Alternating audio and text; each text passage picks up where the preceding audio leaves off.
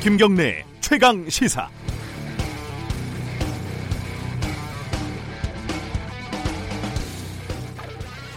(2001년도에) 제가 잠시 검찰 기자실에 출입할 때였습니다.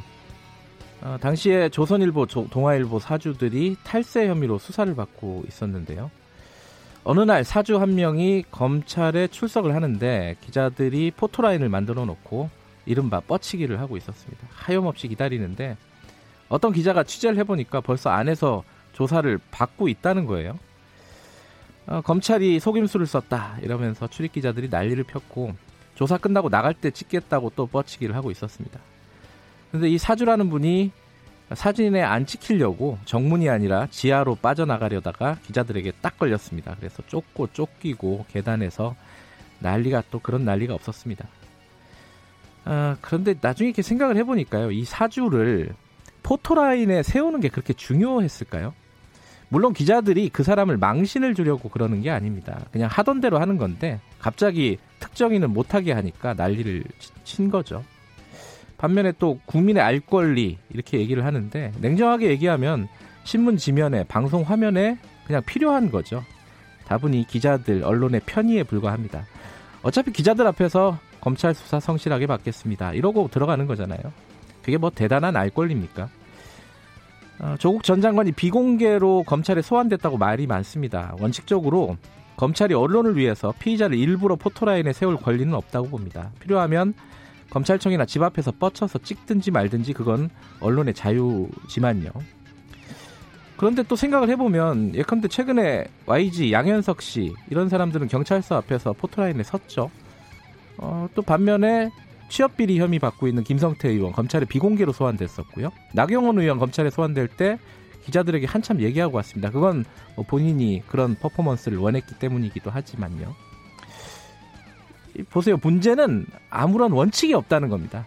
조국 비공개 소환 뭐 좋습니다. 하지만 검찰은 앞으로도 이 원칙을 잘 지켜야 할 겁니다. 금방 원칙을 어길 거면 하던 대로 계속 공개를 하던가요. 11월 15일 김경래 최강 시사 시작합니다.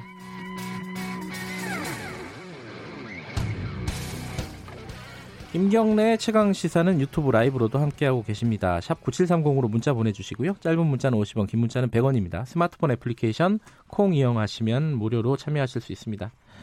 밖에 비가 옵니다. 출근길 우산 좀 챙기셔야 될 것 같습니다.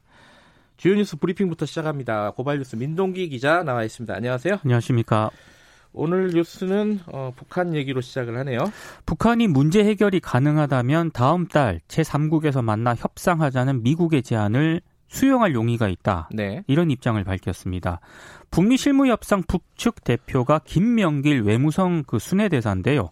어제 담화를 발표를 했습니다. 네. 어, 비건 미 국무부 정책특별 대표가 제3국을 통해서 다시 만나 협상하기를 바란다는 의사를 전달해 왔다 이런 사실을 공개를 했는데요. 네. 김 대사는 하지만 연말 시한부를 무난히 넘기기 위해서 자신들을 달래보려는 불순한 목적이라면 그런 협상에는 의욕이 없다면서 이제는 미국 쪽에서 어, 북한이 요구한 그 대답과 해결책을 내놓을 차례다 이렇게 강조를 했습니다. 새로운 셈법 이런 거죠? 그렇습니다. 이번 담화는 마크 에스퍼 미 국방장관이 방한하는 길에 이번 달 열리는 그 한미 연합 훈련을 축소할 수 있다 이렇게 밝힌 직후에 나와서 주목이 되고 있습니다. 어, 연말까지 만날 수 있을지 잘 모르겠어요. 그렇습니다. 예. 미국 정치 상황도 좀 복잡하고 네. 어쨌든 북한은 용의가 있다라고 대답을 한 거네요. 네. 어제 이 뉴스가 좀 큰 뉴스였는데 그 장점 마을이라고 암에 걸린 분들이 굉장히 많은 마을이잖아요. 네. 그 원인이 대략적으로 좀 밝혀졌다고요? 전북 익산의 장전 마을인데요. 네. 마을 주민 99명 가운데 22명이 암에 걸린 그런 마을입니다. 20%가 넘네요. 그렇습니다. 예. 집단 발병 원인이 인근 비료 공장에서 나온 1급 발암 물질 때문이라고 환경부가 공식 인정을 했습니다. 으흠. 무려 18년 만인데요. 네. 22명 가운데 14명이 지금 사망을 한 그런 아, 상태입니다. 이미 사망을 하셨어요. 그렇습니다. 예. 2001년에 마을 인근에 비료 공장이 들어섰는데 퇴비로만 사용해야 할 연초박을 유기질 비료로 사용하기 위해서 불법적으로 건조를 했습니다. 네. 이 과정에서 나온 1급 발암 물질이 마을 주민들의 집단적인 암 발병 원인이 됐다는 게 환경부의 결론인데요. 연초박에 함유된 물질 등은 뭐 간암이라든가 식도암, 피부암 등을 일으킬 수 있다고 합니다. 네. 아, 이 비료 공장은 주민들이 건강 영향 조사를 청원한 2017년 4월 가동이 중단이 됐습니다. 근데 가동이 중단된 지 약 1년이 지난 시점에도 사업장 바닥과 벽면 등 공장 내부에서 발암 물질이 검출이 됐다고 하는데요. 주민들은 피해 구제 신청과 더불어서 국가를 상대로 소송을 검토하겠다고 밝혔습니다. 예, 손해배상 소송이 또 길어질 가능성이 높습니다. 그렇습니다. 산재 사고가 또 있었습니다. 제지 생산 공장에서 일한 지 한 달도 채 되지 않은 29살 청년이 야간 작업을 하다가 기계에 끼어 숨졌습니다. 네. 지난 3일 밤 11시경 대구 달성군 형풍읍에 있는 제지 생산 업체 공장에서 발생한 사건인데 이게 좀 뒤늦게 알려졌거든요. 종이를 롤 형태로 말아주는 rewinder 기계 회전부에 팔이 말려 들어가면서 사고를 당했다고 합니다. 아, 이 20대 청년 A 씨는 다른 노동자 2명과 함께 한 조로 야간 근무를 하고 있었다고 하는데요. 네. 대구 서부 고용노동청 지청은 서류상으로는 이 A 씨가 법적 안전 교육을 받은 걸로 되어 있는 것을 확인을 했습니다만 실제 어느 정도 안전 교육을 했는지를 지금 조사를 하고 있습니다. 고용노동부 2018년 산업재해 발생 현황 자료를 보면 지난해 한국에서 노동자 2,142명이 산업재해로 숨졌습니다. 저도 이 뉴스를 봤는데 이 공장 사측 관계자가 인터뷰를 할 때 이 얘기를 하더라고요. 52시간 때문에 어, 사람들이 신입으로 많이 들어와서 이렇게 안전 교육을 제대로 할 시간이 없었다. 무슨 말인지 잘 모르겠더라고요. 그게. 예, 저도 봤는데 좀 예. 이해가 안 가는 그런 발언이었습니다. 예. 어, 조국 전 장관이 어제 피의자로 수사를 받았습니다. 검찰에. 아까 제가 말씀드린 대로 어, 포토라인에 서지는 않고 비공개로 소환이 됐고요. 진술 거부권을 행사를 했습니다. 네. 8시간 정도 조사를 마친 뒤에 입장문을 냈는데요. 거론되는 혐의 전체가 사실과 다른 상황에서 일일이 답변하고 해명하는 게 불필요하다고 판단을 했다. 법정에서 진실을 밝히겠다 이런 입장을 내놓았습니다. 검찰은 조국 전 장관을 추가 소환할 방침인데요. 아, 만약에 계속 진술을 거부할 경우에 출석 횟수는 줄어들 수 있다는 그런 전망이 나오고 있습니다. 전략이겠죠, 그죠? 그렇습니다. 예, 재판 전략일 텐데 어쨌든 기소가 되면은 법정에서 진실을 다투겠다. 검찰하고는 더 이상 왈가왈부하지 않겠다. 그런 것 같습니다. 뭐 이런 뜻이겠죠. 마지막 소식 하나 전해주시죠. 우오현 SM 그룹 회장이란 분이 있거든요. 예, 여기 SM이 그 이수만 씨가 하는 그 SM 그, 아니죠? 그 SM이 아닙니다. 예. 예. 근데 군 내부 규정에도 없는 명예사단장에 위촉이 됐고 육군 장병을 사열한 사실이 알려졌습니다. 국방일보가 지난 13일자 아, 보도한 게 발단이 국방일보라는 신문이 있군요. 그렇습니다. 이게 근데 어, 명예사단장이라는 거 들어보셨어요? 저는 처음 들어봐요. 이거. 이번에 저도 처음 어, 알았는데요. 이런 게 있군요. 육군 30사단에서 열린 국기 개항식에서 네. 사단장과 함께 사열을 진행을 했다고 하는데요. 명예사단장이요? 그렇습니다. 어... 계급장에 별 두 개가 달린 소장 군복까지 입었다고 하고요. 그건 또 왜 입었죠? 저도 전체적으로 이 내용 자체가 이해가 안 됩니다. 명예사단장으로 위촉된 지 1년을 축하하는 자리였다고 하는데 예. 규정상 민간인은 장성 군복과 계급장 착용할 수 없도록 되어 있고요. 네. 우 회장은 또 장병의 격려도 받았고 준비 태세에 만전을 기해 달라는 내용의 훈시까지 했다고 합니다. 34단장과 함께 나란히 오픈카에 오른 뒤에 연병장에선 장병들까지 사열을 했다고 하는데요. 육군에서는 일부 부적절한 부분에 대해서 대책을 마련하겠다. 이런 입장을 내놓았습니다. 사단장하고 친한가 봐요? 아니 친해도 이래도 되는 건지 의문입니다.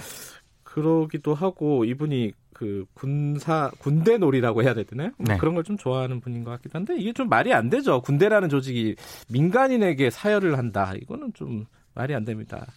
어, 군 통수권이 있는 뭐 대통령에게 사열한다. 이건 당연한 거겠지만 그렇죠. 네. 이거 기업 회장인데 네. 그죠. 자, 저 어, 뉴스 브리핑은 여기까지 됐죠.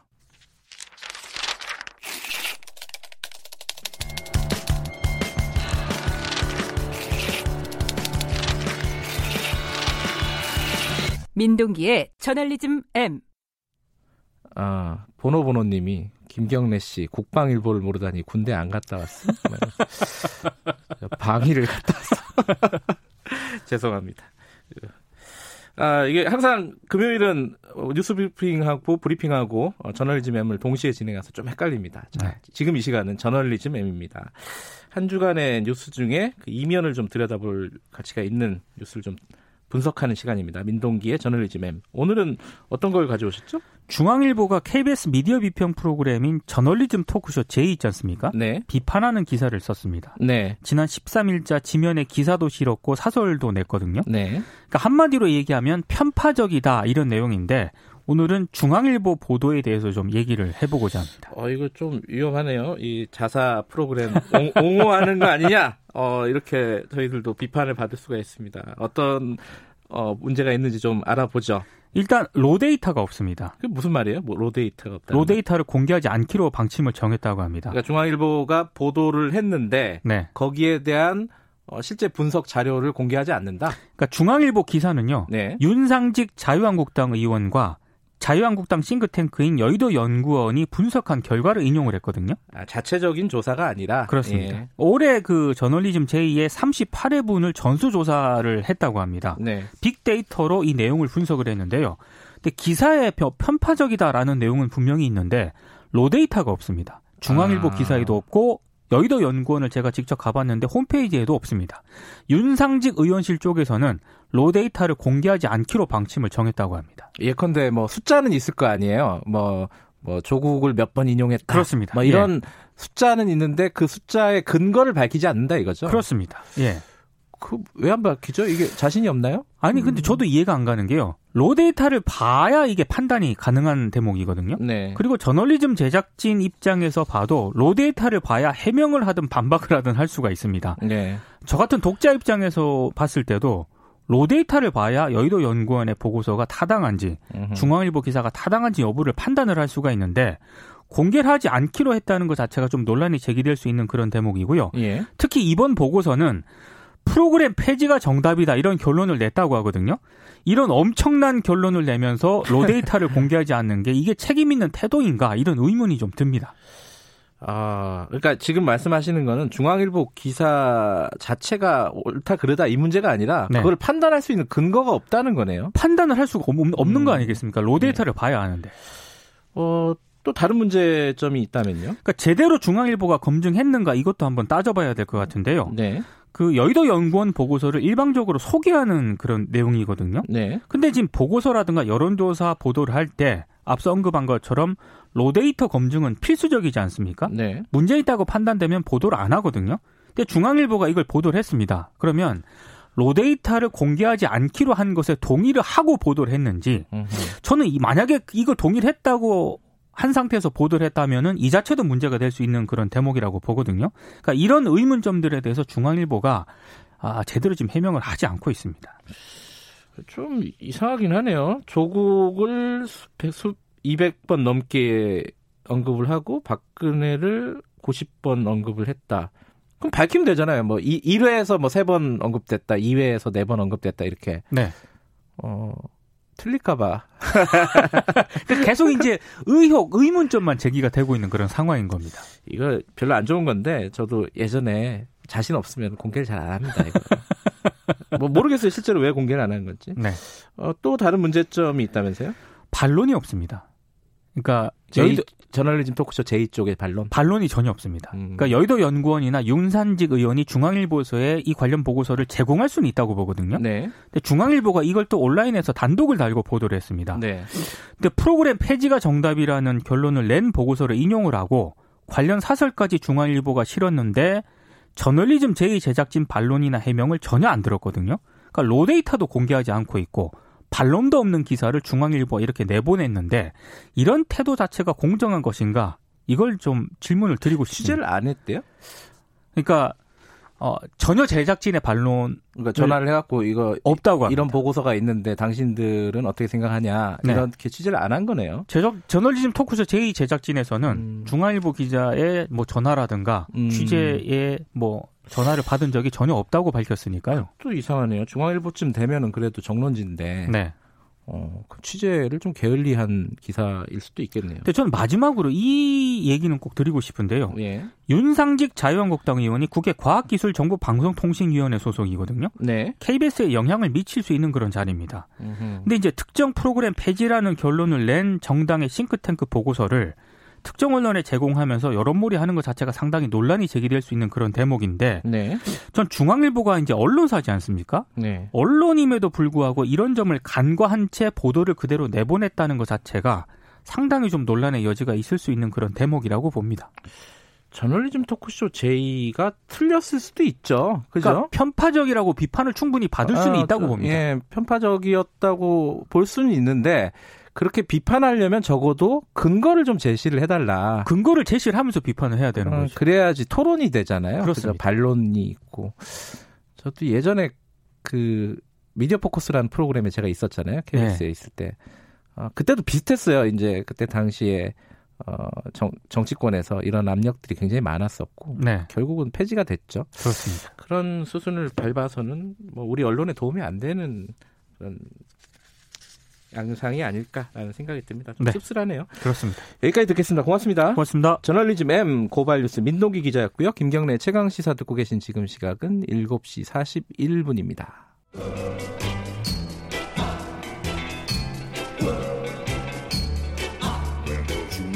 정글 같은 아침 시사의 숲에서 오늘도 웃고 울고 즐기며 사는 자연인 김경래 씨. 그의 하루 일과는 KBS 1라디오 김경래의 최강 시사를 진행하는 것으로 시작합니다. 어, 그런데 이게 무슨 소리죠? 아침부터 열심히 준비한 자연인 김경래의 밥상 같이 드셔보실래요? 후회 없는 아침 건강한 시사 김경래의 최강 시사 김경래 최강 시사 듣고 계십니다. 어제 어, 유승민 의원이 갑작스럽게 변화와 혁신을 위한 비상행동, 변혁이라고 부르죠 보통 대표직에서 물러났습니다. 좀 갑작스러운 일이었고 제일 좀 어, 궁금한 부분은 그럼 자유한국당하고 통합 얘기는 이제 완전히 어, 속된 말로 물 건너간 건가 이런 궁금증이 좀 듭니다. 어, 변혁의 새 대표는 오신환 의원이 맡기로 했습니다. 세대 교체의 어떤 성격을 보여주는 거일 수도 있고요. 오늘은 오신환 의원 연결해서 오신환 대표네요. 연결해서 어, 얘기 좀 나눠보겠습니다. 안녕하세요. 예, 안녕하세요. 오신환입니다. 예, 일단 뭐 축하드릴 일이죠? 축하라기보다는요, 뭐 네. 어쨌든 책임이 무겁습니다. 예. 예. 어 뭐라고 불러드려야 되나요? 대표라고 불러드려야 되나요? 원내대표라고 불러드려야 되나요? 이게 어렵네요. 네. 제가 그냥 이렇게 대표라고 불러드리겠습니다. 네네. 아까 궁금하다고 말씀드린 게 유승민 의원 갑자기 이제 변혁 대표직에서 물러난다는 게 좀 갑작스러웠어요. 논의는 충분히 되신 건가요? 어땠습니까? 분위기는? 아, 저희가 어제 발표하기 전에 네. 예, 그 전날 서로 의견을 좀 일부 공유했고요. 네. 예, 모든 의원들이 전부 어, 한꺼번에 이제 결정을 하게 된 것은 어제 비공개 회의 때 네. 예, 최종적인 결정을 내리고 발표를 하게 됐습니다. 예. 근데 사실은 그 변혁의 어, 가장 좀 대중적인 얼굴 아닙니까? 그 어, 유승민 의원이 그죠? 네네. 네. 그 대표직에서 물러난다 그러니까 어 이거 변혁 어떻게 이제 뭐 끝나는 건가? 밖에서 이제 어, 정치에 크게 관심이 없는 분들이 보기에는 그렇게 네. 보일 수도 있잖아요. 약간 부담스러운 어떤 결정 아닌가요, 이거? 아, 이제 저희로서는 네. 일단 신당 기획단이 출범하면서요. 예. 아, 이 젊은 리더십을 좀 아, 음. 앞으로 내세워서 네. 어, 젊은 정당을 좀 표방하고 네. 어, 새로운 세대 교체의 의미 네. 어, 그런 것들로 인해서 어, 조금 음, 신당 추진에 좀 박차를 가하자 이런 음. 어, 의미가 있었습니다. 예. 그러면 이제 자유한국당하고 통합 얘기는 완전히 접고 신당으로만 올인하는 건가요? 아 저희로서는 뭐 저희가 통합에 대한 논의를 자유한국당과 아, 공식적으로 한 적이 없습니다. 다만 아하. 그 황교안 대표께서 네. 어, 통합의 기자회견을 통해서 화두를 던졌고, 네. 거기에 대해서 유승민 대표께서 어, 소위 3대 원칙이라는 것을 제시했는데, 네. 예, 뭐 그 이후에 진전된 부분들이 없고, 네. 어, 저희 변형 모임 자체가 무슨 한국당과 통합을 전제로 해서 모임, 만든 모임이 아니기 음, 때문에, 네네. 저희는 저희가 추구하는 정치 방향, 그리고 정책 비전을 가지고 네. 어, 신당을 창당하는 그 추진하는 길로 계속 뚜벅뚜벅 가겠다 이런 음. 어, 의미를 담고 있습니다. 예.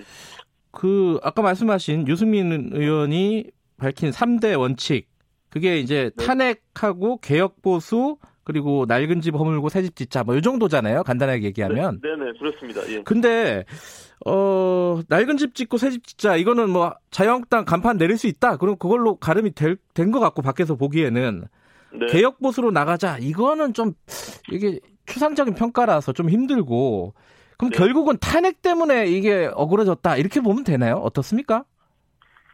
아 뭐 그러니까는 그것이 어그러지고 그렇지 않고의 문제가 아니라요. 아. 아, 까 말씀드린 대로 그 세 가지 원칙이라는 것이 네. 아, 듣기에는 굉장히 이렇게 쉽게 보일 수 있지만 네. 어, 말씀하신 대로 굉장히 어려운 그 음. 극복해야 될 과정입니다. 그래서 네. 한국당이 아직 공식적으로 뭐 그런 부분들에 대해서 어, 정확한 어, 메시지가 없기 때문에 네.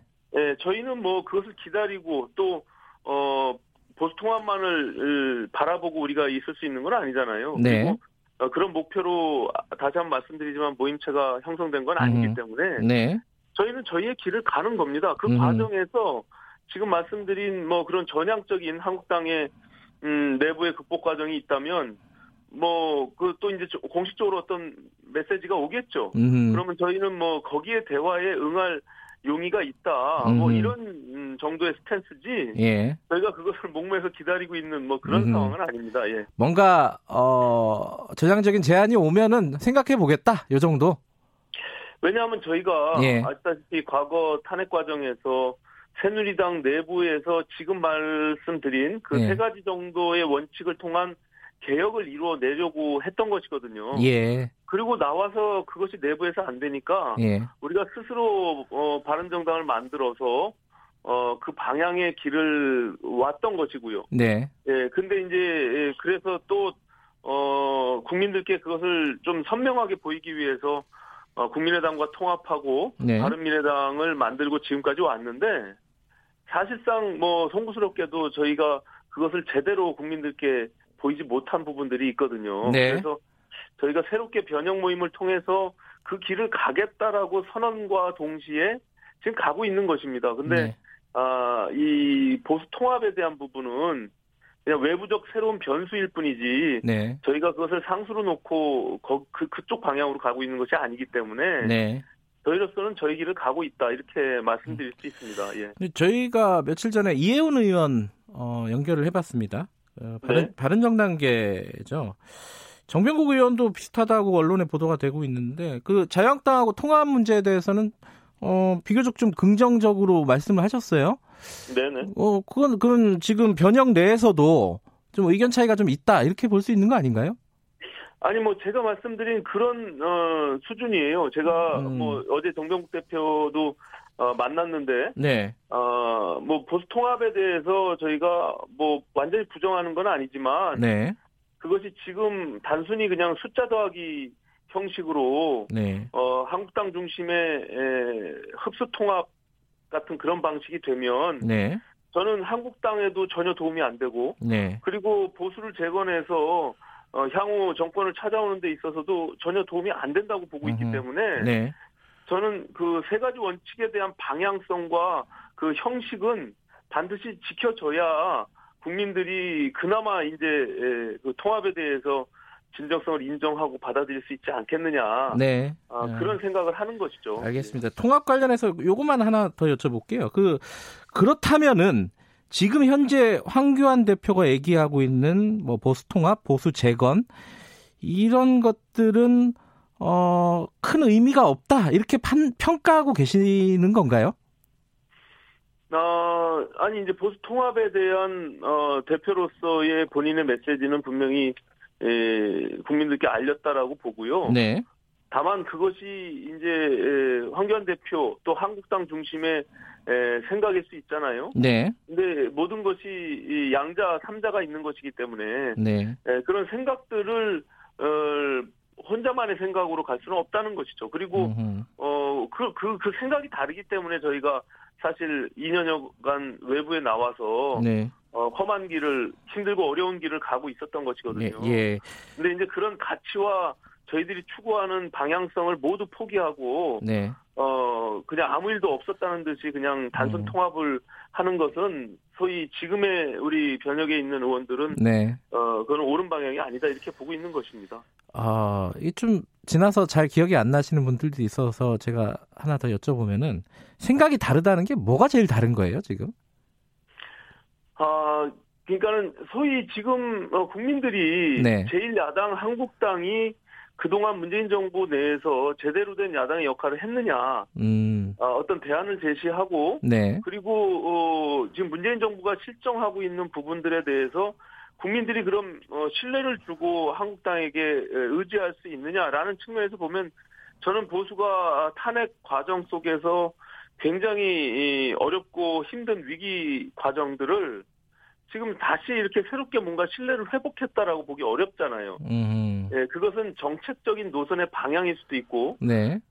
중도 진영에 있는 합리적인 보수와 중도 진영에 있는 사람들을 포용하지 못하는 네. 과거의 소위 반공 이데올로기적인 어, 사고와 뭐 역사 인식이나 아니면 또 다른 경제 프레이밍과 관련해서도 네. 저는 그런 부분들의 한계를 분명히 한국당이 여전히 갖고 있다 이렇게 보고 있습니다. 음. 예. 말씀하신 거는 사실 아까 말씀드린 3대 원칙 중에 좀 개혁 보수 요 부분에 좀 집중된 얘기네요.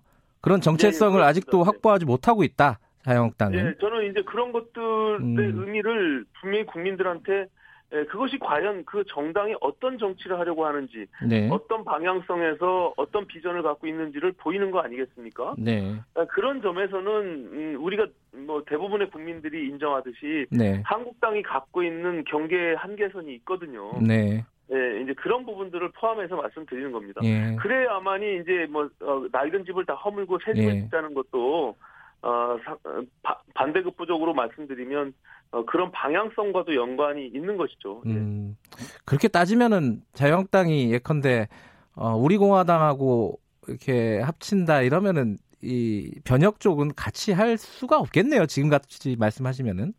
그건 그건 뭐 국민들이 당연히 그렇게 받아들이지 않겠습니까? 알겠습니다. 그 근데 지금 이제 어 사실 바른미래당 뭐 변혁 전에요. 바른미래당이 이 선거법 관련해서 사실상 캐스팅 보트를 지고 있었잖아요.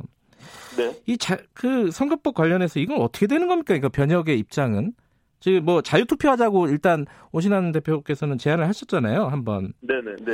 그럼 그 입장 유지하고 계신 건가요?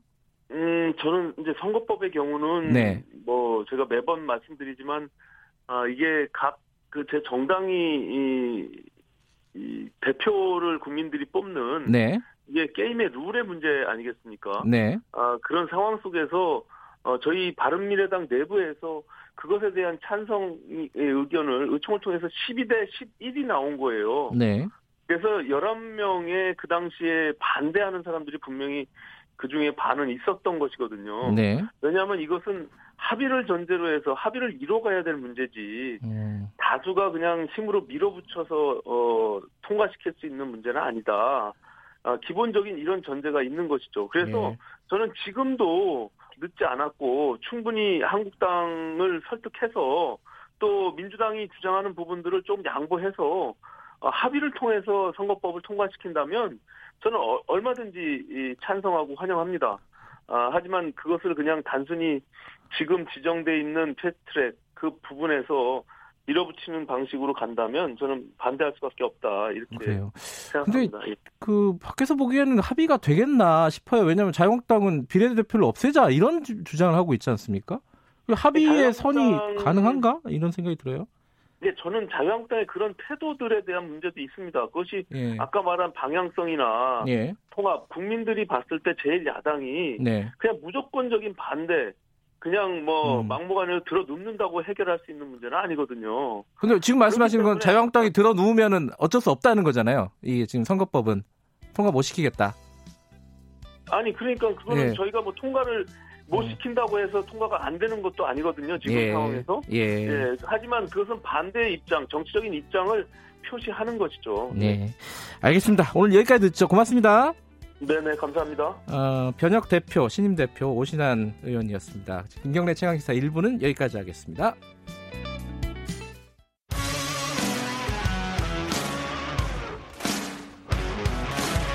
뉴스타파 기자 김경래 최강 시사.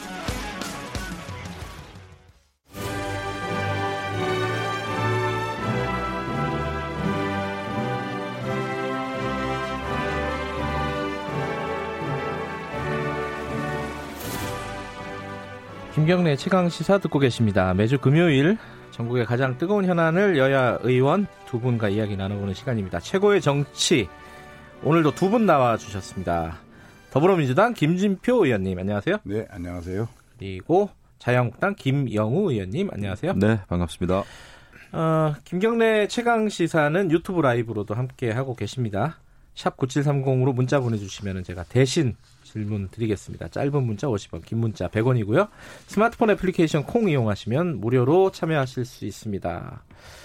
오늘은 무슨 얘기 할까요? 항상 할 얘기들이 많아갖고 정치권은 그죠? 오늘은 좀 어, 나라 얘기를 좀 해보겠습니다. 정치권 얘기라기보다는 뭐 나라 얘기 안 한 적이 있었나요?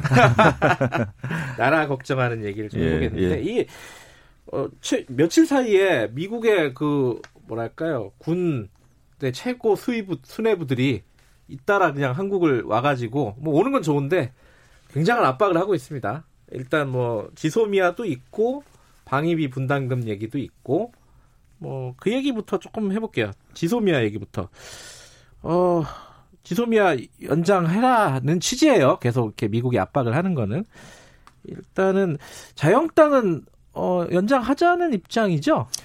네, 우리는 상식적으로 생각할 때 지소미아는 연장돼야 된다 반드시 네. 생각을 하죠. 왜냐하면은 지금 말씀 그대로 어, 말 그대로 상식입니다. 지금 문재인 정부 들어서 2년 반 동안 에, 북한이 23차례나 미사일을 발사했어요. 네. 에, 더군다나 이게 이제 단순한 미사일이 아니라 아, 핵 탄두가 이제 장착될 그런 미사일이죠. 그러니까 다시 말하면은 에, 북한의 핵폭탄을 우리가 머리 위에 이고 살게 됐습니다.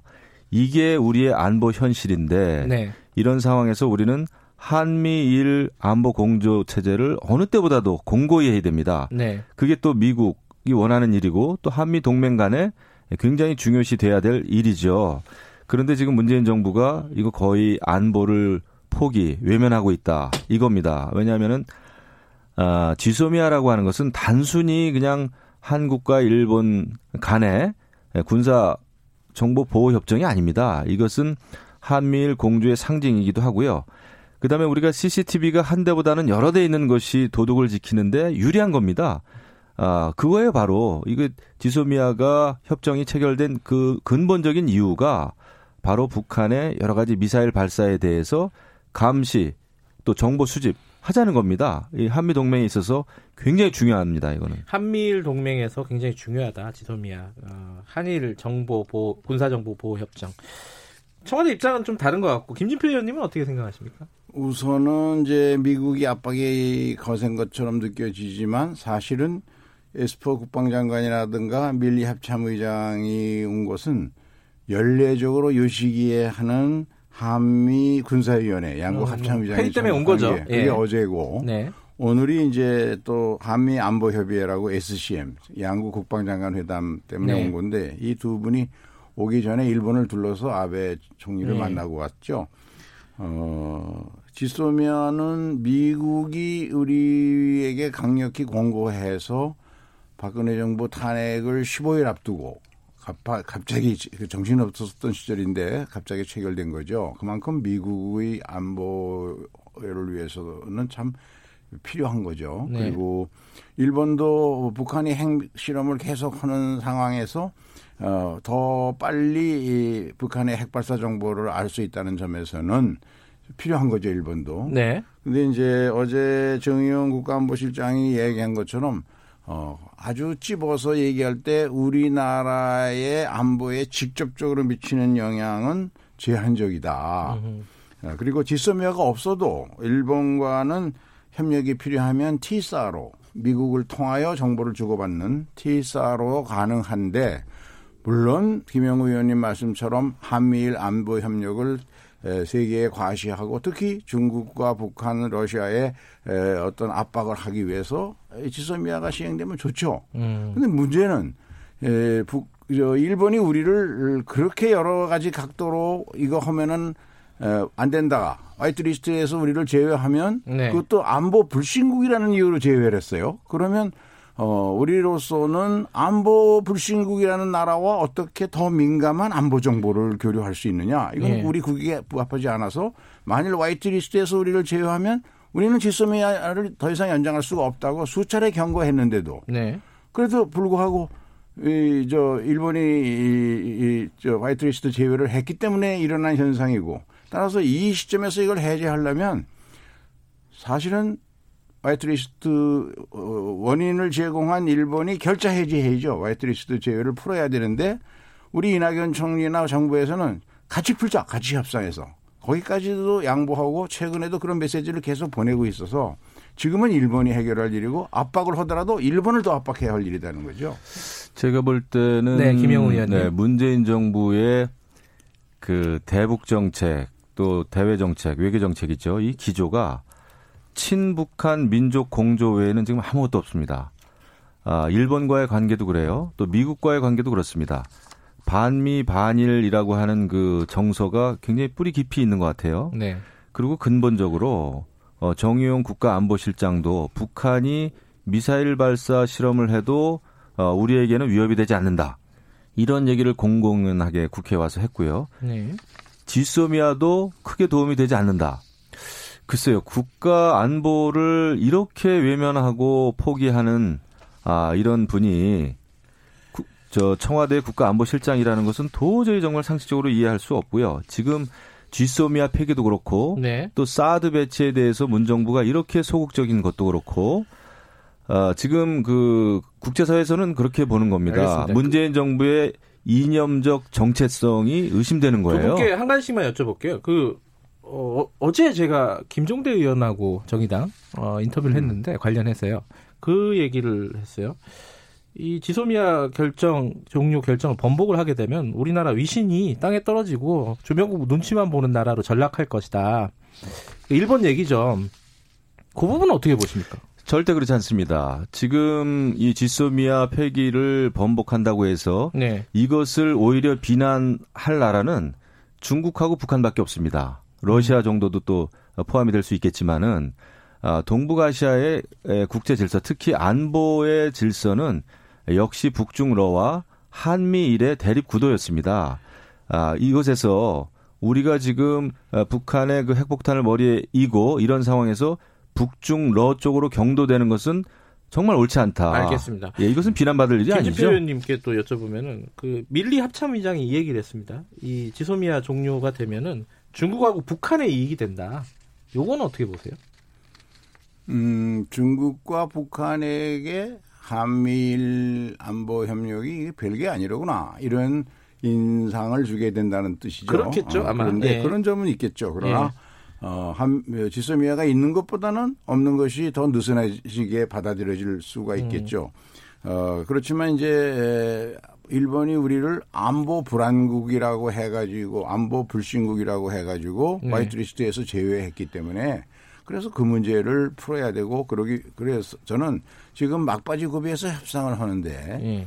외교와 경제에서는 여야가 따로 있, 있어서는 안 됩니다. 선진국으로 갈수록 외교와 에, 저 안보는 한 목소리입니다. 예를 들면 어저께 에, 우리 오기 전에 한 미국 합참의장이나 또 국방장관이 아베 총리를 만났을 때 네. 일본 언론은 똘똘 뭉쳐갖고 미국이 일본을 압박했다는 얘기 일체 밖으로 내지 않았어요. 음. 저는 이런 점에서 어, 좀 더이 어, 그 성숙한 정치를 하는 야당이 됐으면 좋겠습니다. 요, 요 문제에 관해서는 전에 음. 그, 어, 저, 한 한일 의원 연맹에서 네. 어 여야 의원이 함께 에, white list 제외 직전에 일본에 갔을 때 그때 에, 그 어, 그 평택의 원 의원 그분이 white list 제외하면 지소미아 이거 연장 불가능하다는 얘기를 여러 차례 일본 의원들에게 공개적인 자리에서 했어요. 예. 근데 그 자세가 지금 이 문제를 푸는데 좋다.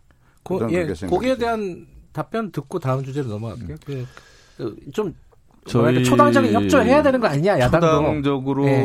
협조할 일이 있고 또 우리가 비판해야 될 일이 있죠. 네. 네.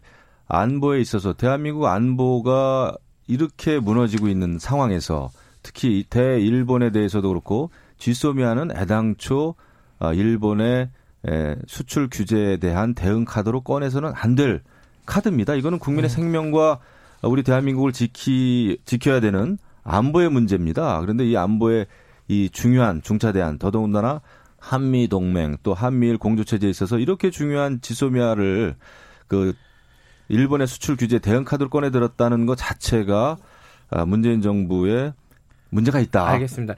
어, 요 얘기랑 연결되는 얘기라서 넘어갈게요. 그 방위비 분담금 얘기. 이게 사실 이제 뭐 직접적으로 지소미하고 연결되는 얘기는 아닌데 지금 같이 지금 안건이 걸려 있어가지고 그렇죠. 두 가지 얘기를 미국이 동시에 하고 있지 않습니까? 일단은 어 요 그 50억 달러를 요구하지 않습니까 지금? 어 이거에 대해서 지금 여당 입장은 어떻습니까 김진표 의원님? 뭐 대변인이 얘기하고 하긴 했는데 말이 안 되죠. 그 말이 안 된다 일단. 10차에 걸친 방위비 협상을 했는데 네. 8차, 9차까지 이걸 계속 하면서 아, 이렇게 매년 하는 것은 비효율적이니까 네. 어, 5년 주기로 하자. 네. 그렇게 했었고 그다음에 매년 그 상승률은 물가 상승률을 감안할 때 상한선을 4%로 정, 어, 정하자 이렇게 해서 아무 문제 없이 해 왔고 네. 그러는 과정에서도 세계 어떤 나라보다도 우리가 어, 안보 방위비 분담을 제일 많이 했고 네. 저 양국이 협정에 의해서 캐시로 지급하는 이 방위비 분담금 그거 외에도 어, 상당한 직간접 비용. 예를 들면 캠퍼엄프리에 28조를 썼다든가, 어, 또 엄청난 무기를 구입했다든가, 뭐, 또 여러 가지 토지나 시설을 무료로 사용케 한다든가, 이런 부담을 하고 있거든요. 그래서, 어, 아무 문제 없이 잘 시행되던 제도를 트럼프 행정부가 들어서면서, 어, 무리하게 지금 압, 인상 압박을 하는데, 지금 10억 달러에서 들어가 있는 아이템은 주요 아이템이 인, 어, 주한미군 사령부가 허용한 한국인들의 인건비하고 네. 군사 건설비, 군수 지원비 이 세 가지거든요. 그런데 그걸 다섯 배를 늘려서 50억 달러가 되면 뭔가 다른 항목을 자꾸 집어넣어야 돼요. 네. 그러다 보면 미군이 용병이 되는 거예요. 그럼 음. 미군의 인, 구, 저 국제법적인 대원칙이 어느 나라의 군인을 파견했을 때는 자국이 부담하는 거거든요. 음. 기본적으로. 음. 그리고 이제 그것을 지원해 주는 정도의 비용을 주둔국에서 부담하는 건데 우리가 좀 특별히 많이 하고 있는데 여기서 다시 다섯 배를 하라. 이것은 지나친 요구고 협상 전략의 일환이라고 봅니다만은 저는 안규배 그 국방위원장이 저 성명을 발표했더라고요. 인터뷰 과정을 네. 통해서 이 손이 옳다고 봅니다. 그래서 어, 이 문제야말로 자유한국당과 우리가 함께 대응해서 예. 마, 어, 우리 저, 저, 어, 그 국회에 확실한 입장을 어, 대외적으로 공표할 필요가 있다라고 아, 생각합니다. 이 부분은 초당적인 대응이 될지 한번 들어보죠. 그 말씀하신 대로 저 예. 전적으로 동감합니다. 아, 그렇군요. 이 그 부분은 되는군요. 미 예. 트럼프 행정부가 아, 이렇게 강하게 네. 예, 많은 액수의 그 방위비 분담금 증액을 요구하는 것은 매우 잘못된 것이다. 음. 한미 동맹 관계는 비즈니스 차원이 아닙니다. 네. 예, 서로 피를 나눈 아, 정말 혈맹이죠. 네. 동맹인데 이런 상황에서 분담금만 요구하는 것은 정말 잘못된 일이다. 그런데 우리는 한 번 더 생각해 봐야 됩니다. 과연 왜 이렇게 미 행정부가 트럼프가 방위비 분담금 증액을 요구할 네. 것인가, 요구하고 있는가? 이것은 어, 대한민국을 시험대 위에 올려놓은 거죠.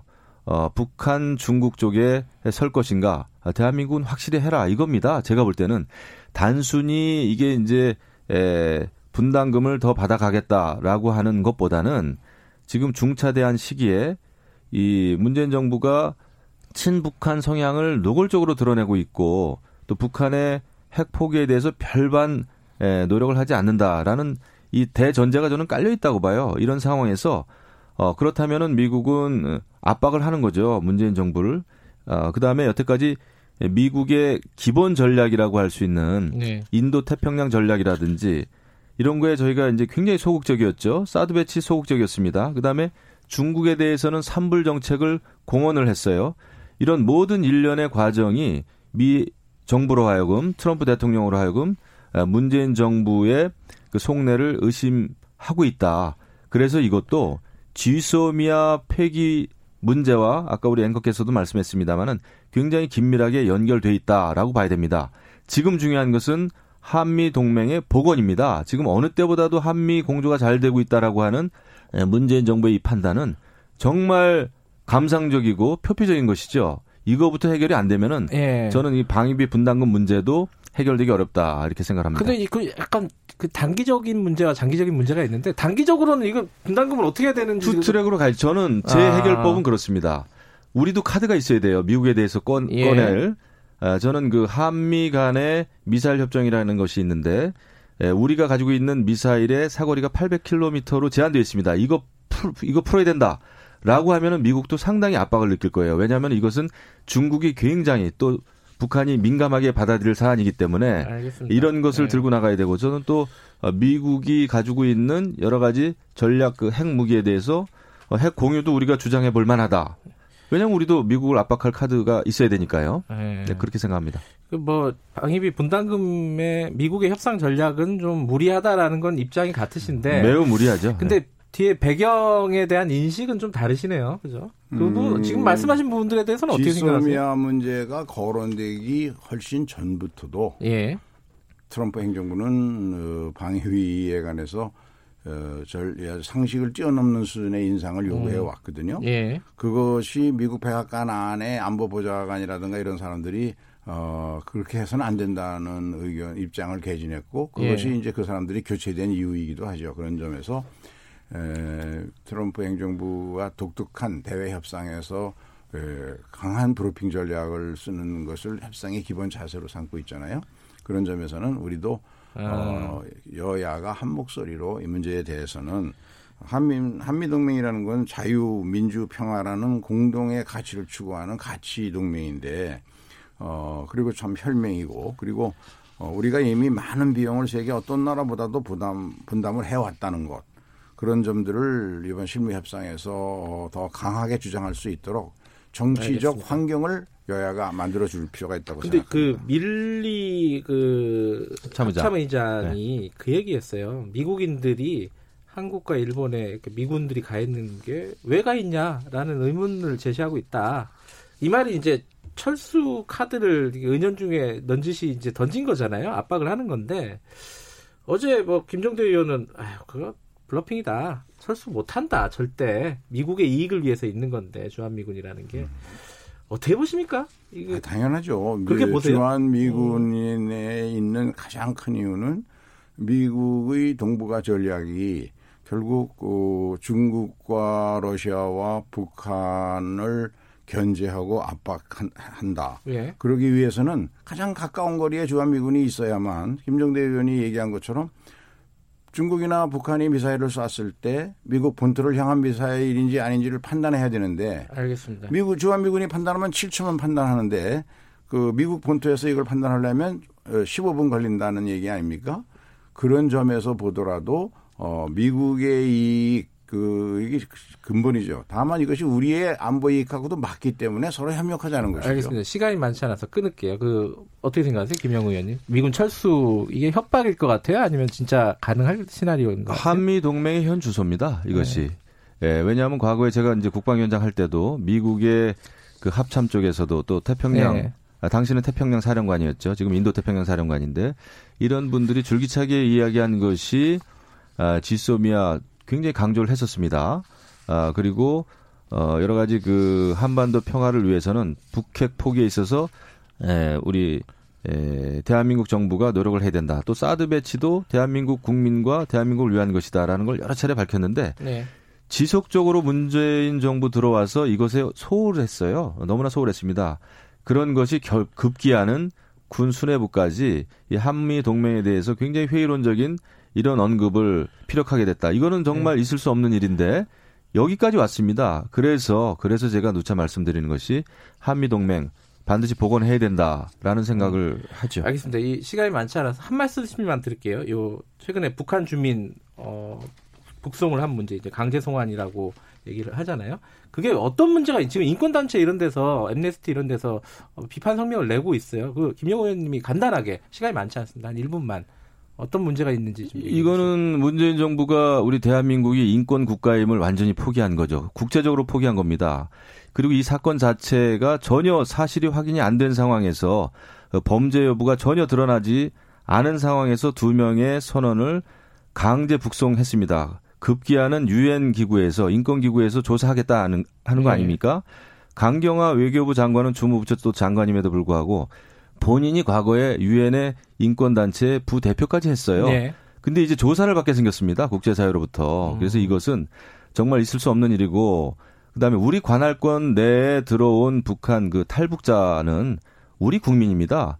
재판이라도 받게 해야 되죠. 이것을 어떻게 안대까지 씌워가지고 국민 아무도 모르게 음. 강제 북송을 합니까? 이래가지고 우리가 어떻게 인권을 국제사회에 이야기할 수 있죠? 알겠습니다. 정말 큰일 날 일이죠. 김치표 의원님은 어떻게 보세요, 이 사건은? 이게 동료 선원 16명을 30분마다 하나씩 갑판위로 불러내가지고 살해한 혐의를 받고 있는 네. 그 주민들이죠. 그래서 예, 이것은 그 북한 이탈 주민법상 보호 대상이 될 수가 없고 네. 명백히 비정치적인 중대 범죄를 저지르고 도주하는 것이고 그다음에 에, 이, 이 선박이 이동 과정으로 보면 이게 귀순한 의사는 전혀 없었고 어, 이 도주의 경로로 판단이 될 수, 할 수밖에 없고 음. 만약에 이런 사람들을 우리가 바, 어, 귀신으로 받아들여서 우리 하게 된다면은 그럼 앞으로도 북한에서 범죄 저지르고 남쪽으로 오면은 다 받아야 될 거냐. 국제사회의 범죄자들을 한국이 다 받을 수 있는 거냐. 으흠. 그런 점에서 이것은 국제법상 난민도 아니고 북한이 이탈 주민법상 보호 대상도 아니기 때문에 정부가 잘한 조치라고 생각합니다. 알겠습니다. 이 부분은 어, 이렇게 한 말씀 들은 걸로 이제 마무리를 할게요. 시간이 없어가지고. 오늘 약간 1분 남았는데 일찍 끝낸 게 김치표 의원님이 다음 주부터 안 나오신다고 선언을 했습니다. 왜 그러시는 겁니까? 안 나오신다고요? 왜 그러시는 거예요? 아 이제 뭐 섭섭하신 게 있으십니까? 4월 달에 제 잘못인 것 같습니다. 어, 4월 달에 총선도 있고 네. 그 개인적으로도 바쁘고요. 네. 어, 또 이제 어, 너무 어, 저는 음, 정쟁 위주의 정치. 네. 그러니까 정치가 지나치게 여야의 대립과 갈등으로 어, 그거 국민 불안만 가중시키고 있다. 이런 얘기 많이 하잖아요. 갈등을 완화해야 될 정치가 갈등을 증폭시키고 네. 있다. 근데 선거 때 가면 갈수록 나도 그런 역할을 하면 안 된다. 하는 생각이 들고요. 그, 그동안 우리 저 6개월간 많은 성원해 주신 시청자들께 네. 감사드리고 우리 저 김영우 의원님과 같은 그 건전한 보수 정치인들과는 대화와 타협의 정치를 좀 만드는 일에 현장에서 더 열심히 어, 해서 감사합니다. 총리 인사청문회 준비하신다는 설도 있던데 그건 아니죠? 아, 아니 전혀 알겠습니다. 다음 주부터는 민주당의 김종민 의원님이 어, 새로 합류할 예정이고요. 화요일로 시간 옮깁니다. 네. 김영우 의원님하고 계속 이렇게 호흡을 맞추실 예정입니다. 많이 기대해 주시고요. 김지부 의원님 그동안 고생하셨습니다. 네. 자, 음. 어, 오늘 여기까지 하겠습니다. 두 분 감사합니다. 네, 네 감사합니다. 잠시 후 3부에서 뵙겠습니다.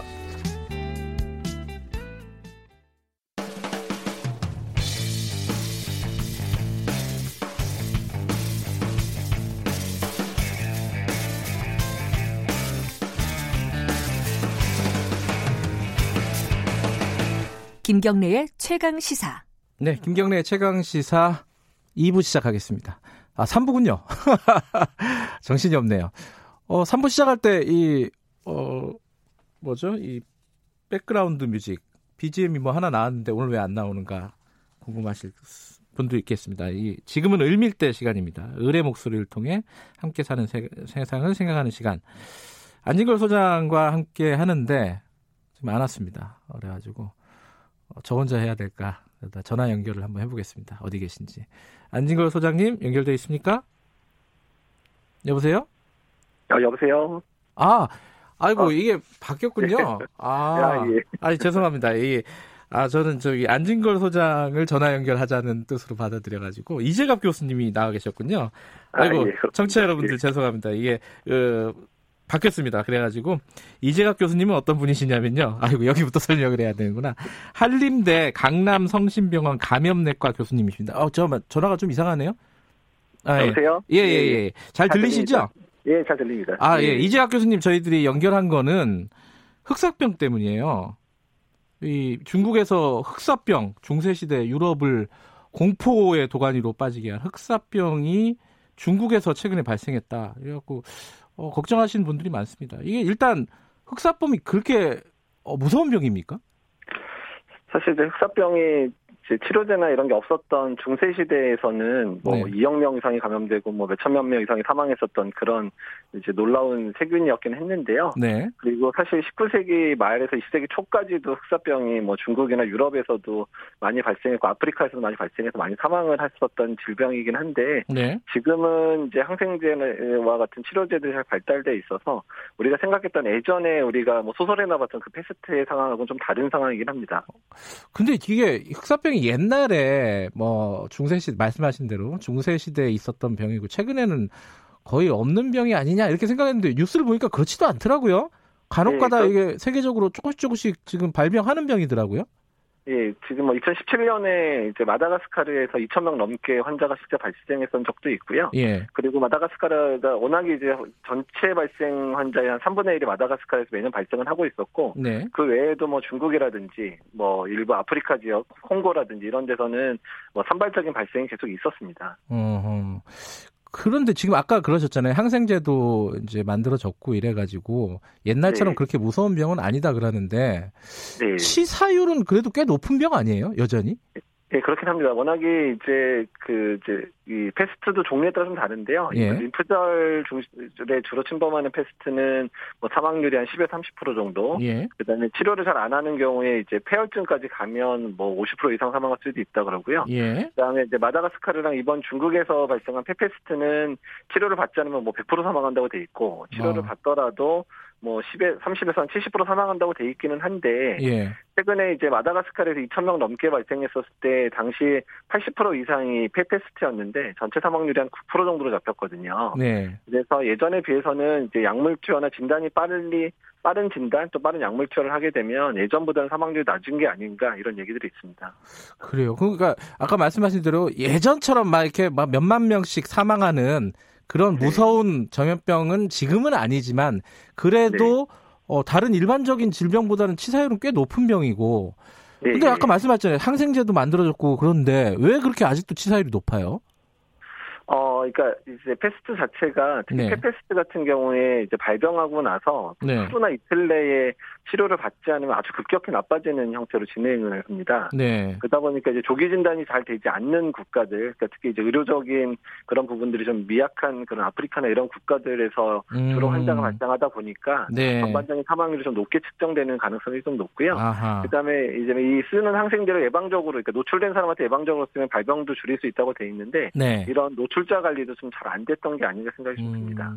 그럼 예컨대 뭐 그런 일은 없으면 좋겠지만은 우리 나라에서 발병을 한다 하더라도 우리 같이 이제 보건 의료가 상대적으로 발달한 국가에서는 어 이렇게 사망자가 나올 확률이 그렇게 높지는 않겠네요. 그러니까 이제 초기에 진단이 잘 안 돼서 늦게 진단된 분들은 음. 어쩔 수 없겠지만 추 이제 환자가 진단된 이후에 추가로 진단된 환자들 또 노출된 분들은 이제 방역 당국에서 조기에 잘만 처치를 하게 되면 네. 이렇게 아주 집단 감염 사례가 많이 발생할 가능성도 적고 또 사망자가 발생할 가능성도 높지는 않을 거라 생각은 하고 있습니다. 예. 초 초기에 어, 치료를 잘 해야 된다고 말씀하셨는데 네. 그러면 증상이 어떤 건지 알아야 되잖아요. 어떤 증상이 있습니까? 이게? 그러니까 일단 패스트는 대개는 이제 뭐 쥐가 이 균을 가지고 있고 그다음에 네. 벼룩에 옮겨서 벼룩에 물리거나 또는 균을 가지고 있는 쥐를 만지거나 네. 아니면 쥐가 이제 본 소변이나 이런 거로 오염된 음식을 먹거나 이러면 발생을 하는 패턴인데 네. 그 위에 잠복 기간 1일에서 4일 정도 지나고 림프절 페스트는 주로 림파선이 열람해서 이게 부어오르는 그런 형태로 나타나고요. 네. 폐페스트는 급격히 진행하는 폐렴 형태로 진행을 하거든요. 어허. 예, 그래서 초기 증상은 사실 이제 쥐나 쥐벼룩에 노출될 만한 거 아니면 이제 페스트가 호발하는 지역에 다녀온 이런 이제 그 연관성이 있어야 되고 그러면서 폐렴 증상 또는 임파선이 붓는 이런 증상이 있으면 일단 페스트를 생각을 해야 되는데요. 네. 일단 현재 국내에서는 페스트가 발생한 적이 전혀 없는 데다가 최근에 네. 게다가 이제 그런 쥐나 벼룩에서 페스트균이 발견된 적은 없어 국내에서 발병할 사례는 없는 없을 것 같아요. 음. 현재로서는 네. 주로 해외 유입인데 그 지금 발생하는 지역이 한국 사람이 이렇게 많이 가는 지역에 발생을 하고 있지는 않거든요. 네. 예, 근데 이번에 이제 베이징, 이번도 네이멍구라 그래서 중국 내륙은 워낙에 산발적으로 계속 환자가 발생하던 지역인데, 네. 근데 이번에 그분들이 이제 베이징 와서 진단되기 때문에 조금 화제가 된 걸로 보입니다. 음흠. 그 우리나라에서는 최근에 발병한 사례가 없다 라고 말씀하셨는데, 네. 아 역사적으로도 한 번도 없나요? 이 제가 알기로는 그러니까 지금 근대적으로 들어와서 이제 보통 19세기에서 20세기 초반까지 중국에서도 상당히 환자가 많이 발생을 했었는데 그 당시에서도 국내 발병 사례에 대한 언급은 음, 없었거든요. 그래요. 예, 예. 음. 예, 예. 근데 이제 중국에서 발병한 흑사병이 혹시 이제 우리나라까지 옮겨오지 않을까라고 걱정하는 거잖아요, 사람들은. 네, 예, 예. 그럴 가능성은 어느 정도라고 보십니까? 그 일단 지금 이제 베이징의 한복판에 있는 병원에 이제 환자가 두 명 입원을 한 상황이기 때문에 네. 혹시라도 그 환자가 병원에 입원하기까지 노출돼 있는 사람 중에서 환자가 발생할지 여부가 사실 중요한 포인트가 될 것 같고요. 예. 이제 다만 중국이 두 명 진단하고 나서 노출된 사람들에 대한 역학조사를 해서 이미 노출자들에 대한 이제 그 감시를 이제 시작을 한 상태여서 네. 만약에 추가적인 환자가 없다면 뭐 베이징 안에서도 뭐 확산이 안 되는데 국내에 들어올 일은 전혀 없는 거고요. 음. 혹시라도 추가 환자가 있다면 그 상태를 면밀히 주시를 해야 될 상황이긴 합니다. 예. 아니 아프리카 돼지열병이 중국에 발병했을 때 어, 네. 한국에 들어오기가 좀 쉽지 않다라는 예측이 있었는데 들어왔잖아요. 그래서 좀 걱정이 되더라고요. 아, 아프리카 지역병은 좀 상황이 좀 다르고요. 그래요? 그러니까 일단은 어. 북한에 이미 들어왔기 때문에 국내에 언제든 들어올 수 있을 거라고 음. 예상을 했었던 상황이고 예. 패스트 같은 상황은 일단은 뭐 중국 내 발생을 했지만 일단은 베이징 안에서의 그 방역 상태가 잘 이루어져야면 음. 어쨌든 저희가 조금 안심할 수 있을 것 같고 앞으로 한 일주일에서 2주 사이가 저희들이 면밀히 관찰해야 될 시기로 보입니다. 예. 그러니까 너무 걱정할 필요는 없다 이런 말씀이시네요. 네, 예. 예. 근데 이게 점염되는 게요. 아까 뭐 쥐나 벼룩 네. 이런 걸 통해서 점염된다고 했잖아요. 네, 예. 사람과 사람끼리도 점염이 되나요? 바로? 어, 예. 그러니까 기본적으로 사람이 걸릴 때는 쥐나 벼룩한테 처음으로 걸릴 수는 있지만 네. 사람에서 발병 패턴이 페페스트로 진단되면 이제 그 침방울로 인해서 그 세균이 침방울과 같이 날아가면서 이제 호흡기로 전파가 가능해지거든요. 그래서 예. 페페스트가 이런 방역에서는 가장 중요하고 또 가장 잘 조정을 해야 조절을 해야 되는 그런 형태의 패스트입니다. 음, 그 흑사병을 예방하는 방법이 있나요 혹시? 어, 일단 현재 는 백신은 이제 일부 국가에서 좀 나왔던 적이 있긴 하지만 현재 전 세계적으로 이용할 수 있는 백신이 있는 것은 아니고요. 예. 그리고 이제 저희가 치료제로 쓰는 항생제를 노출된 사람한테 이제 예방적으로 투여를 하면 발병을 예방할 수 있다고는 돼 있습니다. 아, 그 아, 백신이 있긴 있는데 그게 뭐 무슨 일반적인 질병, 많이 걸리는 질병처럼 예방적으로 모든 사람들이 맞거나 이러지는 않는 거죠? 왜냐하면 이제 전 세계적으로 발병하는 사람이 연간 만 2천 명 내외밖에 안 되기 때문에 음흠. 그래서 아직까지 그런 백신에 대한 필요성을 많이 느끼지 않기 때문에 네. 뭐 일부 개발은 된 적이 있지만 전 세계적으로 사용할 만한 수준 정도로 연구가 이루어지는 않았습니다. 예. 근데 우리나라 분들도 중국에 여행을 많이 가시잖아요. 네. 예, 예. 중국에 가면은 좀 주의해야 될 점 이런 게 좀 있을까요? 그뭐 현재로서는 뭐 베이징 여행을 가지 마라 뭐 이런 얘기를 할 상황들은 아, 아니고 그런 상황은 아니고 예, 예. 네, 아니고 다만 예. 이제 중국의 내륙 지 약간 좀 험한 지역들이긴 합니다. 내륙 지역에 해당되는 중국의 이제 초원지대라든지 내륙 지역에서 가끔 이제 풍토병 형태로 페스트가 발생을 하기 때문에 네. 어떤 뭐 탐사 취재를 간다든지 탐사 여행을 가시는 분들 같은 경우는 지역의 발병 현황을 확인하고 여행을 가셔야 되고요. 그 다음에 아프리카의 콩고나 마다가스카르는 이제 상시적으로 환자가 발생하는 지역이기 때문에 네. 다만 그 국가들은 국내 거기 거주하는 교민들은 100명 이내 와 적은 숫자기는 한데 네. 거기에 뭐 봉사 목적이라든지 아니면 뭐 업무 목적으로 방문하시는 분들은 이제 그런 호발 지역에 대한 정보를 좀 챙기고 가시는 게 좋을 것 같습니다. 알겠습니다. 어, 일단은 너무 걱정할 필요는 없고 다만 어, 여행 갔을 때 조금 조심하자. 뭐 이 정도로 청취자분들은 알고 계시면 되겠네요. 예, 그렇게 되면 될 것 같습니다. 예, 아이고 오늘 친절한 설명 감사드립니다. 예, 감사합니다. 네, 이재갑 한림대 강남 성심병원 감염내과 교수님이었습니다.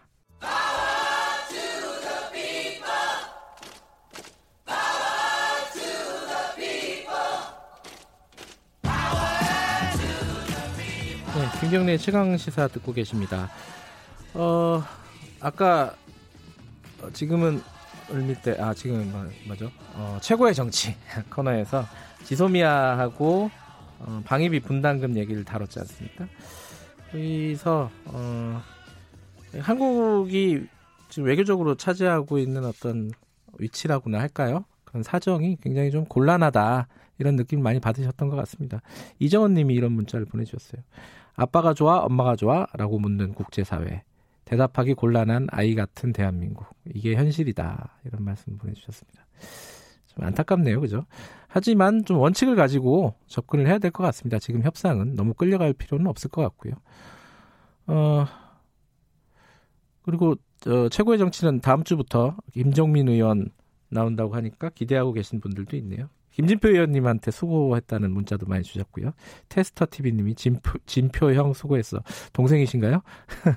진표 형 수고했어. 그렇게 말씀해 주셨고요. 고블린님이 김종민 의원 나오면 볼만하겠다 이런 말씀도 보내주셨습니다. 매주 화요일 날 하니까 어, 기대해 주시기 바라겠습니다. 자, 지금은 을밀대 시간입니다. 어, 제가 시간을 좀 끌었습니다. 막 도착하셨습니다. 꼴이 나셨습니다. 을의 목소리를 통해 함께 사는 세상을 생각하는 시간. 민생경제연구소 안진걸 소장님 늦게 나오셨습니다. 안녕하세요. 네, 안녕하십니까. 가방 벗으세요, 가방. 아닙니다, 아닙니다.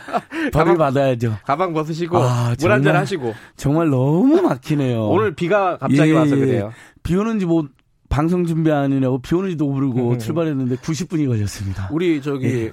PD는 오다가 접촉, 접촉 사고도 났대요. 그러니까 조심하셔야죠. 네. 지금 출근길 가시는 분들이 네. 있을 텐데 우산 챙기시고 그리고 어 사고 조심하시고요. 비 오니까. 좀 지각은 괜찮습니다. 사고가 위험한 거지. 어, 그렇다고 네. 해서 안진걸 소장님 괜찮다는 말은 아닙니다. 아닙니다. 벌을 받아야죠. 벌을 받아서 오늘 아주 좋은 소식들을 듬뿍 갖고 알겠습니다. 왔습니다. 오늘 좋은 소식이 예, 뭔지 한번 들어보고 이렇게, 이렇게, 차가 막히고 네. 교통이 힘, 심각할 때는 교통비도 아깝다는 생각이 들잖아요. 기름값도 아깝고. 아 그렇게 연결이 아, 되나요 예, 또? 예, 예. 저는 오로지 우리 방송에서는 서민들이 도움되는 정보 특히 네.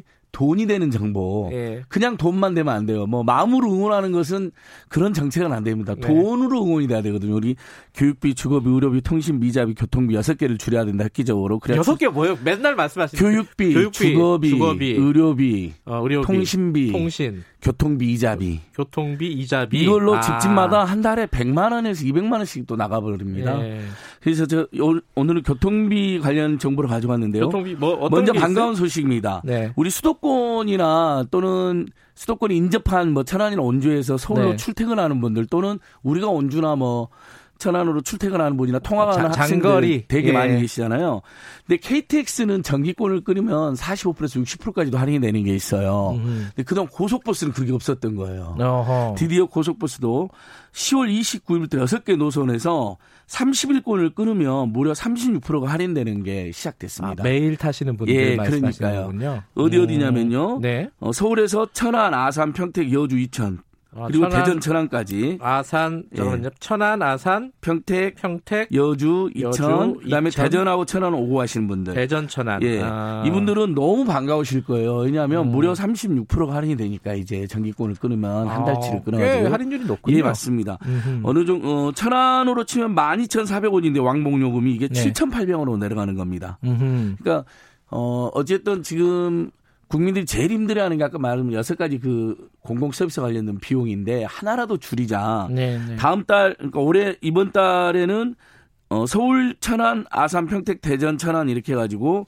학생들 이네 네개 노선도 추가됩니다. 음. 네, 그래서 이 부분에 대해서 이제 만족도를 검토해서 시행 노선을 확대한다고 되어 있는데 네. 이건 만족도가 무조건 높죠. 36%가 할인되는 금액인데. 근데 그렇게 네. 그 고속버스를 타고 어 출근이라든가 아니면 학교 초, 통학이라든가 이런 거 하시는 분들이 많이 있나요? 아주 많습니다. 예를 들어 이런 건데요. 오. 자, 천안에서 서울 갈 때 KTX 타시는 분들도 많이 있어요. 근데 KTX가 비싸고 네, 비싸요. 무릎이 네. 좀 아픕니다. 타보시는 분도 알겠지만 음. 다리를 펼치는데 이왕 조금 시간이 더 걸리긴 하죠. 고속버스가. 네. 대신에 시간을 걸리면 조금 더 편하고 요금이 더 저렴하니까 고속버스 이용하는 분들이 있는데 네. 그걸 한 달 정기권으로 해가지고 30% 할인만. 그다음에 제가 이제 원주 상지대에서 강의를 해서 아는데요. 서울하고 원주도 정말 오고하는 사람들 아, 많습니다. 아, 그렇게 또 강의하거나 예, 이렇게 일 때문에 예, 가시는 분들, 일 때문에 가는 분들이 네. 있고 학생들 그다음에 제가 학생들이 굉장히 많다 그랬잖아요. 네, 네. 서울 천안이나 서울 원주권으로 이렇게 대학 다니는 굉장히 많이 있거든요. 그러니까 네. 이런 분들에도 큰 도움이 된다는 거. 음. 그다음에 이제 두 번째 정보는요. 두 번째 정보를 하시기 전에 네. 어, 가방 좀 벗으시라는 아. 어, 문자가 아니라 예. 어, PD의 지적이 있었습니다. 아, 니 진짜 벌 받으면서 하려고 했던 건데. 아, 벌 그만 받으시고. 예, 예. 예 두 번째, 두 번째 좋은 소식은 뭐예요? 제가 예전에도 잠깐 말씀드렸는데 네. 어, 서울만 그동안 대중교통 조조 할인제를 하고 있었습니다. 그게 근데 잠깐만 조조 할인이 몇 시? 그러니까 제가 이제 예. 많은 분들이 아니 영화에만 조조 할인이 있지 무슨 대중교통 어. 조조 할인이냐 그러는데 이걸 시민단체들이 제안해서 어. 2015년도부터 서울시가 6시 반입니다. 6시 반 이전에 6시 타면은? 반 이전인데 그러니까 6시 29분 50 9초에만 타도 아. 20%는 할인이 돼요. 서울만 하는 거죠? 예, 근데 어, 반가운 소식은 어, 경기도도 예. 어, 이번에 10월부터 아. 어, 전격적으로 대중교통 할인이 이제 들어갔어요? 대중교통 조조 할인이 도입이 됐습니다. 뭐 그러니까 어, 인천은 안 들어갔죠. 그러니까 어, 지금 인천 사는데 일부 인천 그다음에 지역들 네. 좀 대도시권이라든지 이런 데는 네. 일면 6시 반 전에 출퇴근하는 분들이 꽤 많이 있는데 네. 6시 반 전에 출퇴근하는 분들 주로 누굴까요? 출근하는 분들 특히. 제가 볼 때는 그 청소 관련된 업무 예. 하시는 분들 많고 그죠? 그리고 건설 같은 업종에 종사하시는 분들 많고 그렇더라고요. 예, 그리고 밥 짓는 분들, 예, 급식 그렇죠. 같은 거 하시는 분들, 분들 예. 청소하시는 분들, 경비하시는 분들, 예, 일용직 노동자. 그래서 그 유명한 노회찬 대표님이 그 버스 새벽에 탔을 예. 때 이분들은 시민권이나 노동권도 인정되지 않는데 새벽부터 일을 하고 계신다라는 그 음. 그 유명한 연설을 냈었잖아요, 옛날에. 네네. 근데 또 밤새 노동을 하거나 네. 또는 어떤 문화에 종사하는 분들이 새벽에도 많이 탑니다. 그래서 네. 굉장히 재밌는 통계 나왔는데 일단 서울시 기준으로 보면 2015년 6월 27일부터 시작했거든요. 네. 그래서 2018년 7월 31일까지 무려 2억 명이 총 508억 원을 아꼈습니다. 음흠. 그러니까 꽤 도움이 된 거죠. 네. 그리고 어디서 가장 조조 할인이 많은가 봤더니 지하철은 홍대 입구역이에요. 음흠. 홍대 입구역은 왜냐하면 직장인들이 홍대가 여러 가지 교통 요지잖아요. 그래서 직장인들 출근 직장인이 많고 그다음에 여기가 밤새 어떤 클럽 문화라든지 문화 문화가 있으니까 네. 어 공연 문화가 있으니까 새벽에 이제 밤새고 새벽에 사는 분이 많다 이렇게 네. 예색이 되고요. 그 다음에 버스 종류량을 어디서 가장 많이 할인했는가 봤더니 역시 강북구 미아도에 있는 미아 사거리역과 미아역이 있는데요. 음. 여기가 이제 버스가 제일 많은데 그 이유는 아무래도 강북에 조금 더 가난하신 분들이 상대적으로 음흠. 많이 있으니까 예를 들면 비정규 노동자들이나 일용 노동이 네. 많은 것으로 추정이 되는 것이죠. 그러니까 이 6시 반 전에 타는 것은 이 서민들에게는 어 작은 비용이다 하더라도 어 2억 명이 총 508억 원 작, 네. 작년 7월 30일까지 기준으로 지금 더 늘어났겠죠. 큰 도움이 되는데 근데 어 서울시의 추승우 의원님이 이 제도 다 좋은데 문제 있다라는 지적을 했어요. 원래 이 제도 취지는 두 가지입니다. 새벽에 일하는 서민들을 응원하는 의미 하나하고 교통비 예, 좀 할인해주고 할인해주는. 두 번째로는 뭐 대부분의 대중교통이 7시에서 8시가 가장 막히잖아요. 네. 그러니까 그 피크를 분산시켜주는 교통 분산 효과가 있어야 되는데 여전히 지금 버스나 우리 전철 타면 아침에 진짜 사람들 많잖아요. 아, 그렇죠. 6시 반이니까 분산 효과가 약하다는 거예요. 예를 들면 7시에서 8시에 피크일 때 사람들이 6시 7시 이전에 많이 타주셔야 되잖아요. 아, 그러면 한 30분 정도. 반이니까 너무 어, 이른 거예요. 어, 어. 저도 심지어 지금까지 한 두 번밖에 혜택을 못 본 것 같아요. 너무 음. 일러가지고. 근데 한 6시 50분이나 6, 7시 또는 음. 6시 55분, 5분이라도 이렇게 그 앞, 그러니까 20분에서 25분만 연장해줘도 음. 사람들이 7시에 8시에 타실 분들이 이렇게 했죠.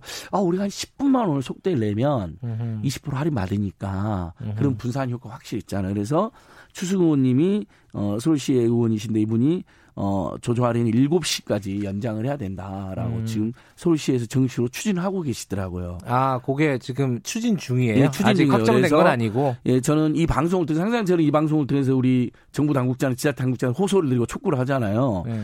박원 서울시장님께서 이것은 저는 받아들여 주셨으면 좋겠어요. 왜냐하면 음. 실제 6시 반 전에 누적으로 2억 명이 총 508억 원을 탔지만 6시 반 전에 그 타시는 분이 많다고 보기는 어렵잖아요. 그렇죠. 음. 정말 너무 이른 시간이거든요. 그래서 네. 7시로만 하면 이용객도 훨씬 늘어나고 특히 7시, 8시 피크 타임이 분산되는 효과가 확실하다. 네. 이렇게 추정이 되고 있습니다. 버스 얘기 나오니까 지금 이현수 님이 그런 문자를 보내주셨어요. 경기도만 버스비를 인상해서 어, 속상하다는 문자를 보내주셨는데 맞습니다. 이제 그때 경기도가 버스 이제 누적 적자가 너무 많아서 네. 요금 인상이 돼서 그래서 경기도가 그거에 대한 어떤 이제 국민, 그 경기도민들에 대한 그 지원 대책으로 두 가지를 내놨는데요. 네. 일단 아까 말씀드린 10월 달부터 어, 20% 요금 할인되는 거예요. 6시 반 전에 타면. 아, 조조 할인. 예. 근데 예. 역시 6시 반 전에 누가 탈 수 있냐. 물론 이제 경기도에서는 서울로 출퇴근하시는 분들 중에는 많이 계세요. 네. 왜냐하면 장거리니까 네네네. 시간 네, 오래 네. 걸리니까 그분들이 이용이 되고 그다음에 이제 아무래도 교통비가 취약한 분들이 청소년들일 거잖아요. 네. 그래서 청소년들에 대해서 대책이 이제 나오는데 만 18세에서 10, 10, 만 13세 18세는 8만 원, 만 19세 24세 16만 원을 이제 교통비를 내잖아요. 네. 그럼 1년에 이것을 환원해 주는 거예요. 음. 근데 그냥 환원이 아니라 요즘 굉장히 성공한 지방 정부의 정책을 평가받는 지역 화폐로 환원해 주는 거예요. 어. 그럼 지역 화폐는 어떻게 되냐? 그 동네의 중소상공이나 자영업자들한테만 쓸 수 있게 되어 있는 거거든요. 그러니까 동네 경제가 살아나는 효과가 있습니다. 그러니까 이거 음. 시행하고 있는 거예요? 네, 지금 이제 시행한다는 겁니다. 아, 그래요? 네, 내년부터요. 어, 내년부터. 네, 그러니까 아무래도 아. 요금이 많이 올랐기 때문에 다 네. 지역에 비해서 그에 대한 도민들의 불만과 비판이 있었어요. 일단 학생들한테 예. 부담을 좀 덜어주겠다. 그리고 학생들하고 어. 새벽 일찍 출근하는 네. 장거리 출근하는 분들한테 대중교통 조조 할인 이제 20% 음. 요금 할인 그 다음에 어, 교통비 지역화폐로 환급. 예. 그래서 나중에 우리 방송에서 기회가 되면 지역화폐 문제도 한번 다루고 싶은데요. 예. 예를 들면 인천 서구라든지 성남시라든지 실험을 했거든요. 근데 뭐 10만 원을 신청하면 뭐 예를 들면 11만 원으로 준다거나 10만 5천 원으로 이렇게 어 인센티브를 해가지고 지역화폐를 주는 거예요. 네. 정 지자체에서 약간 예산을 지원해가지고 그러니까 기분이 훨씬 좋잖아요. 서민들 입장에서는 약간 재산이 일부 생기는 거니까 그리고 동네 자영업자하고 중소형간한테만 쓰게 해놓은 거예요. 그러니까 지역 지역 경제가 되살아나고 어, 동네 시장이라든지 자영업자들의 매출이 확 뛰는 효과가 지금 입증이 되고 있거든요. 지역화폐. 예, 그래서 지역화폐 뭐 나중에 한번 예, 따로 다룰 만한 다룰 만한 예. 굉장한 지방 정부의 성공한 생활 속의 민생 대책, 경제 민주화 대책으로 평가를 받고 있습니다. 어쨌든 교통 얘기로 좀 마무리를 해 보면요. 이게 사실 서민들 요금 문제도 있는데 아, 이거 아까 말씀하신 그 출퇴근 시간에 이 콩나물 시루 같은 예. 이 지옥철 이런 얘기 많이 그러니까요. 하잖아요. 아, 이거 여기에 대한 대책이 좀 있었으면 좋겠어요. 이게 짐짝도 아니고 사람이 맞습니다. 9호선이 예. 이제 가장 대표적인데 예. 민자에 맡겼잖아요. 그래서 네. 민자에 맡기면 두 가지 문제가 있으면 한번 500원을 갑자기 올리려고 해가지고 난리가 난 적이 있었잖아요. 예. 그리고 다른 전철에 비해서 그래서 그때 교통시민단체들이 뭐 민생시민 막 집회하고 시해가지고 이제 저지시켰는데 서울시장도 반대하고 근데 이러면 민자니까 마음대로 올리려고 하는 게 하나 있었고 네. 이러면 여섯 량이나 열 량을 투입할 수 있게 돼 있는데도 네 량만 투입하는 거예요. 여섯 량으로 늘었죠 예, 그래도 최근에, 최근에 네. 이제 늘어나고 네. 있어서 조금 완화됐으나 여전히 아마 이 방송 혹시 지하철에서 이제 뭐 어플로 듣거나 그런 분들은 뭐 많이 좋아졌다 그러면 화내실 수도 있어요. 지금 내가 지금 당장 짐짝이 있는데 음. 태어나서 열심히 일한 죄밖에 없는데 나는 왜 아침마다 이렇게 시달리나 하는 유명한 시도 있어요. 지옥철이라는. 아 그래요? 예, 예전에 그, 그 서울이라는 시 쓰신 분 있잖아. 하 하성욱 아, 그, 그, 짧은 시 예, 짧은 시를 쓰신 분. 예. 제목이 그거예요. 예. 난 태어나서 열심히 일한 죄밖에 없는데, 아침마다 시달리나. 제목이 지옥철, 뭐. 음. 다들 공감하실 텐데. 그래서 방금 말씀드린 것처럼, 일본 9호선 같은 경우는 열차 역량하고 투입 시기도 늘려야죠. 네. 나머지 지하철도 마찬가지고요. 특히 또 경기도에서 뭐 들면 고향이라든지 파주에서 서울로 출퇴근한 분들이 아침에 정말 고생 너무너무 하시거든요. 네. 줄도 많이 서 있고 꽉 차 있고 그런데도 예를 들면 어 버스 그 간격도 조려 좁혀야 되고 마침 그래서 정부에서 광역교통 비전 아, 2030을 얼마 전에 예. 발표를 했습니다. 아, 그래서 너무 오래 남아가지고 그렇죠? 예. 그래도 이제 서울 수도권 앞으로 30분대 연결하는 네. 철도망이나 버스망을 구축한다는 거니까. 근데 알겠습니다. 너무 오래 걸리면 안 됩니다. 예. 그렇죠. 그다음에 저는 대중교통 조조할인제를 7시까지만 적용해도 저만 해도 그럴 것 같아요. 제가 보통 7시 10분에 만약에 출근을 많이 알겠습니다. 하는 경우가 있는데 예. 저는 무조건 6시 50분에는 갈 것 같아요. 좀 면밀하게 조사해서 네. 어, 확대할 수 있으면은 예. 어, 뭐 혜택을 확대하는 거니까 좋겠죠. 오늘 어, 비 오는데 뛰어와 주셔서 감사합니다. 아. 여기까지 듣겠습니다. 고맙습니다. 예, 고맙습니다. 인생경제연구소 안진걸 소장이었습니다. 어, 출근길에 안진걸 소장이 늦으셨지만 비 때문에 늦었습니다. 이 비 오는 곳 많습니다. 안전운전 하시고요. 어, 우산 꼭 챙기시고요. 지금 나가시는 분이 있으면요. 자, 금요일 한 주간 잘 마무리 하시고요. 어, 휴일 날 쉬실 수 있으시면 푹 쉬시고 저는 다음 주 월요일 아침 7시 25분 돌아오겠습니다. 고맙습니다.